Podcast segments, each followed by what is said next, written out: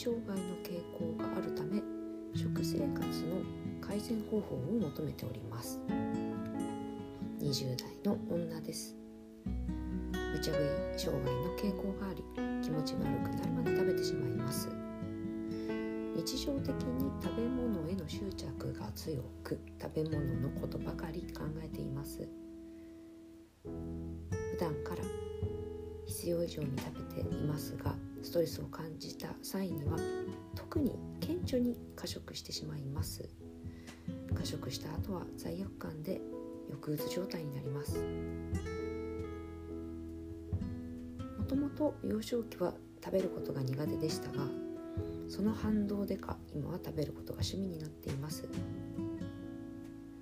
純粋に食べている瞬間が楽しく幸せで食べています。しかし吐きそうになるまで食べないと気が収まらず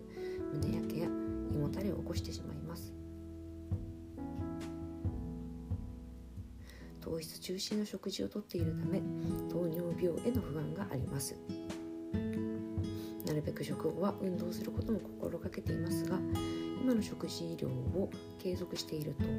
不安被害あ健康被害が出かねないため改善方法があれば教えていただきたいです。でした。うんまあ、まず感じたことはとても頭の良い女性ですね。文章がすごく綺麗 これにまず驚いておりますそして自己分析能力も素晴らしいですねとっても自分の心の動きとその行動のリンクの仕方を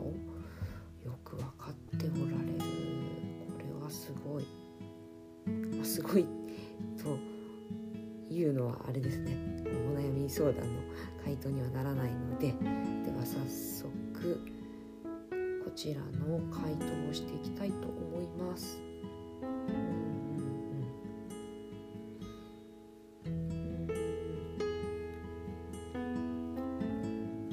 これを見ていて思うのは純粋に食べている瞬間が楽しく幸せって書いてあるんですよね。まりこれハッピーイーティングなんですよ。食べ。ている瞬間が楽しい幸せ。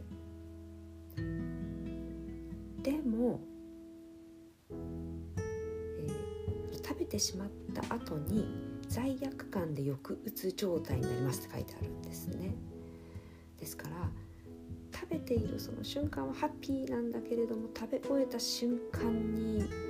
うつ状態になる。ち込んでしまう罪悪感に駆られる。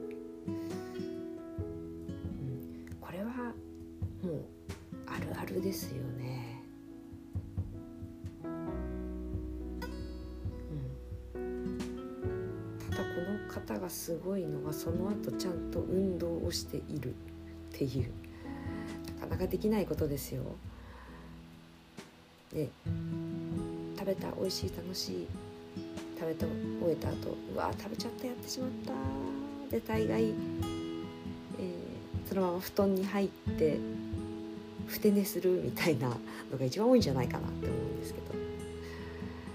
この方は食後に運動することを心がけています。とちゃんと健康のことも考えて改善方法が知りたいですとね。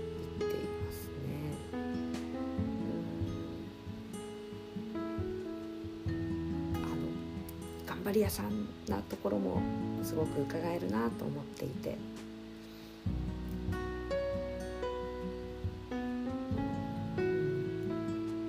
普段から食べ過ぎてしまうけどストレス感じた時は特に食べてしまうとか。ね。相当あの普段の生活で頑張りすぎてしまってストレスを感じることがあるのかなと想像ができますよね。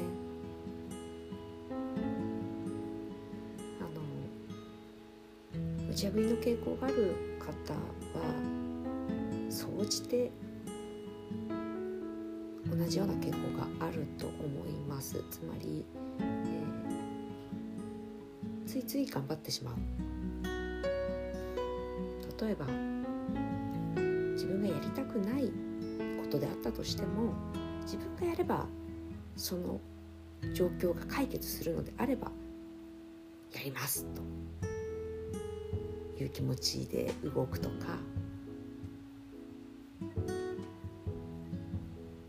うん、私が我慢すればことがうまく進む。丸く収まる。そうなのであれば我慢もしますと。そういった方多いと思うんですね。でも人間なのでそれは確実にストレスになってしまってそしてそのストレスっていうのは、えー、必ず何かで解消するように体が動いてしまうんですね。そして、え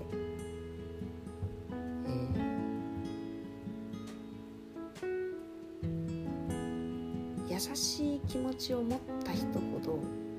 そのストレスのはけ口が食べることに生きやすいこれなぜかっていうと食べることは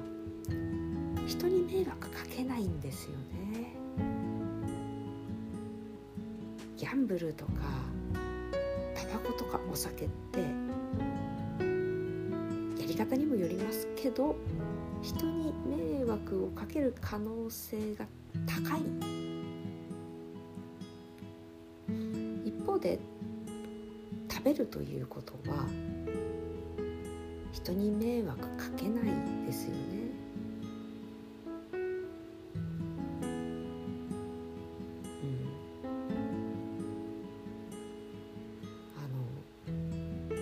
本当にすごく大量に食べてしまう過食の方ってお金をたくさん使っちゃうんですけどでもね多くの方が自分で必死にちゃんと稼ぐんですよ。自分で一生懸命稼いだお金を食べるために使うってだから一人でやってるんですよね。うんすごく頑張り屋さんだし、人に迷惑をかけたくないという気持ちちゃんとしなきゃという気持ちとか優しい気持ち人に迷惑をかけないという優しい気持ちをいるんですね。なのでこの方の最最後に、えー、書いてあるのは健康被害が出ないように改善方法があれば教えてほしいということなんですけど。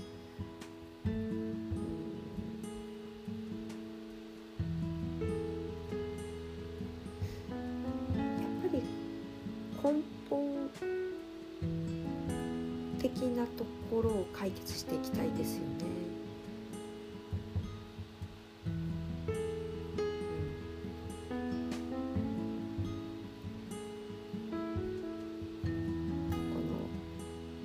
このなんなんで無茶ぶりをしてしまうのか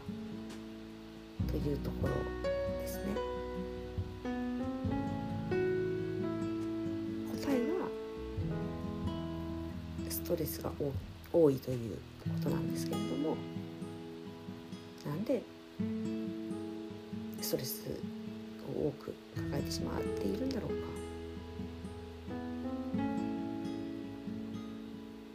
まあ、毎回行き着く先はここになってしまうんですけれども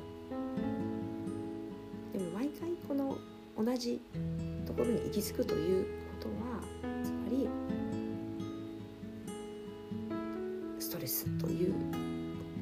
ことは向き合っていかなきゃいけないところなんだろうなと思います。